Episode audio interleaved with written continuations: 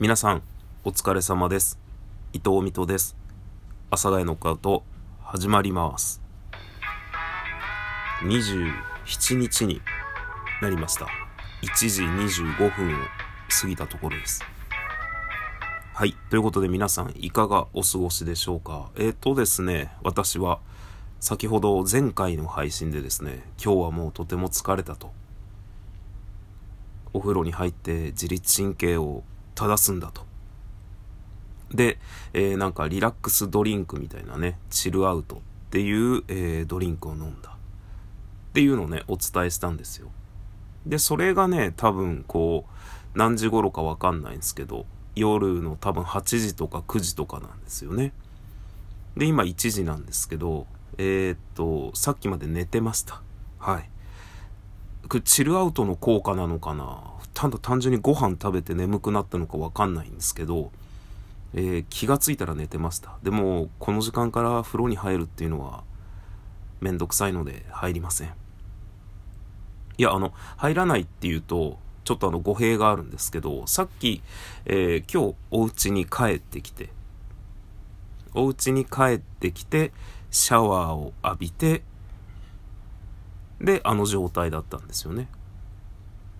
で、お風呂に入るって言ったんですけど、えー入ってないです。なんか、ちょっと前にお話ししたことが僕はあるか思い出せないんですけど、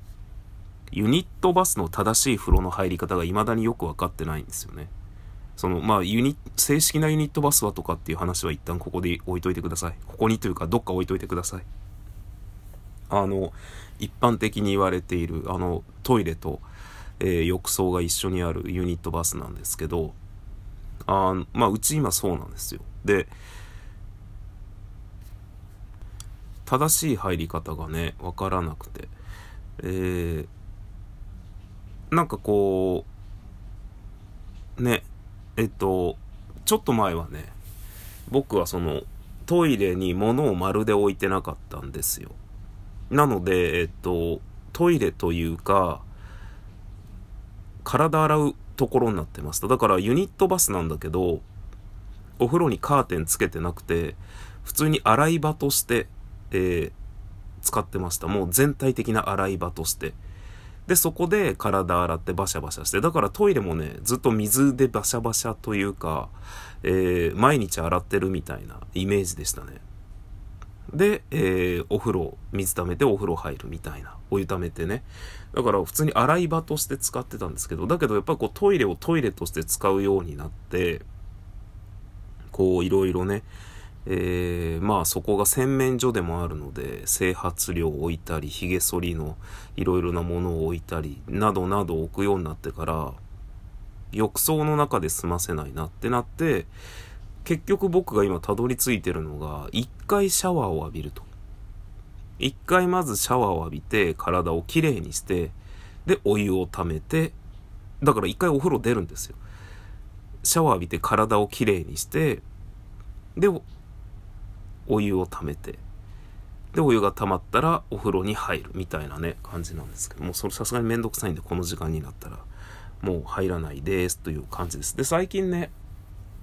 あの、引っ越し欲が強いって言ったかな？言ったと思うんですけど、なんか引っ越したいなっていう気持ちが出てきてしまって、まあ引っ越さないんですけど、でもお風呂とトイレはやっぱ別がいいなっていう話がしたいんじゃないんだよね。なんかね、急な、急な舵を取りますけど、あの、すげえ集合住宅に住みたいんですよ。僕多分、なんかその、今住んでるところも、まあ、多分ワンフロア3部屋とか2部屋とかなんですよね。で、まあ、何階か建てで。で、そんな人住んでないんですよ。で、だからフロア的に言えば、2人とか3人ぐらいですか、まあ家族で住んでるところもあるのかもしれないんですけど、なんかわかんないんですけど、最近この団地を見ると、その他大勢になりたいなっていう気持ちがすごくって、ちょっと前に話したの、話したかわかんないんですけど、僕はあの、メンタルが結構ホロホロしてくると、4K 動画の YouTube のね、あの、街を歩くというか、なんかそういう、えー、日本の街をね、すごい綺麗な動画を見ると落ち着くっていうのがあって、なんかね、それ見ると、まあいろんな意味、なんかよくわかんない気持ちになって落ち着くんですけど、なんていうかね、そこに、なんだろうな。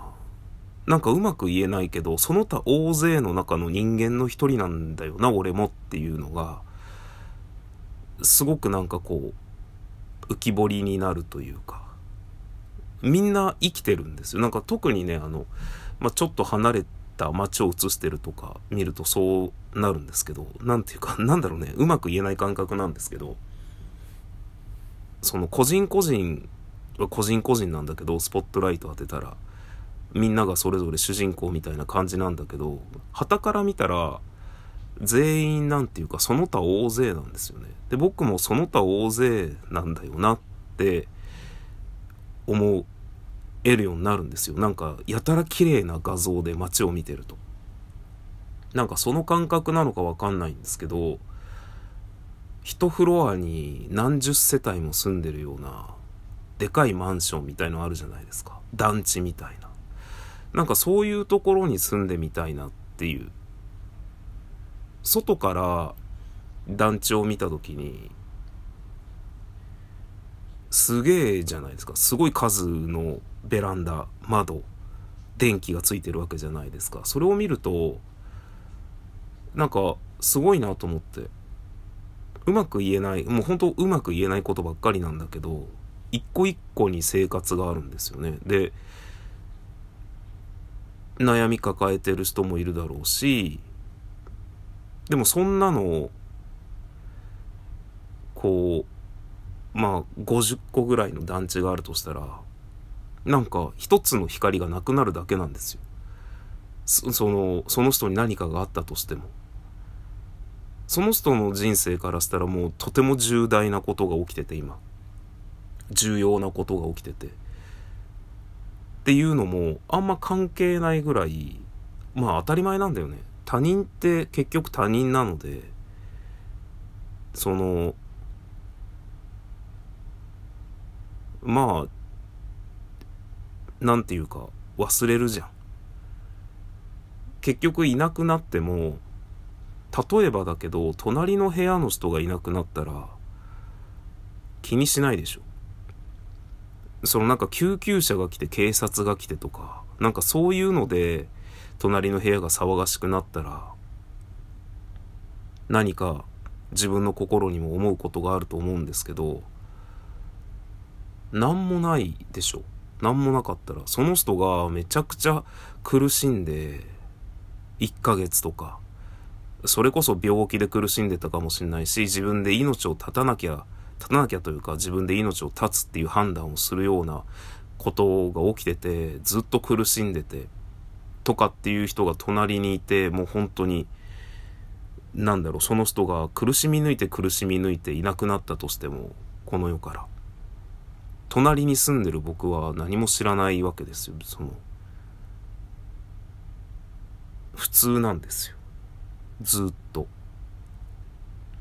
ていう感覚がなんか安心するんですよね。その人に人の中に紛れているというか自分を子として認められていないというか主人公じゃないんだぞとその他大勢の団地の明かりの一つなんだぞお前はっていうのをなんか突きつけられているというかどうしてもね、自分が主人公だと思っちゃうんですよね。人間生きてると。まあ、特にこんなね、収録配信なんかやっているとね。俺、俺、水戸です。皆さん水戸です。みたいな感じになるんですけど、なんかそういうところじゃない、うまく、すごいなんか、普通に今ポリポリ耳をかいてました。なんかね、そういう感覚になりたいなと思って、ちょっとね、団地を見るとワクワクしてしまって、団地に引っ越したいなって思うんですけど、ただ住んでいる人が多ければ多いほど絶対トラブルもあるだろうなと思って、えー団地には住まないと思います はいこんだけ言っといてあれなんですけどやっぱねこれ理想はねあの上の住人下の住人がいるようなところなんです。隣の住人も明らかになんですけど俺今まで住んだところで上の住人が気になったことってあるかな？ないな。多分ないな。多分ないっすね。下の住人が気になったことも多分ない。隣が気になったあ下の住人はあるわ。めちゃくちゃ騒いでる人がいて。とかっ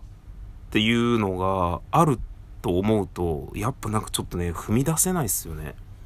今住んでるところは上も下も横も何にも気にならないです。もう本当に。もうベランダに出ても外も気にならない。外が気にならないっていうのはちょっとおかしい話だけど気にならないのでなんかそういう意味ではめっちゃ楽なんですよね。新しいところに引っ越して、まあ、いわゆる隣人ガチャというか、まあ、隣人ガチャと書いて上下もそうなんですけどの外れを引いた時にダメージでかいじゃないですか。ってなるとねそれが怖くて引っ越しできないみたいなところはあるなとちょっと思っております。まあそんなこんなでね、え結局僕はシャワーだけ浴びました。はい。で、気がついたら寝てました。で、えー歯を磨いて今になって多分僕はこの後寝るでしょう。ということで皆さんご清聴ありがとうございました。また次回どこかでお会いいたしましょう。それではさようなら。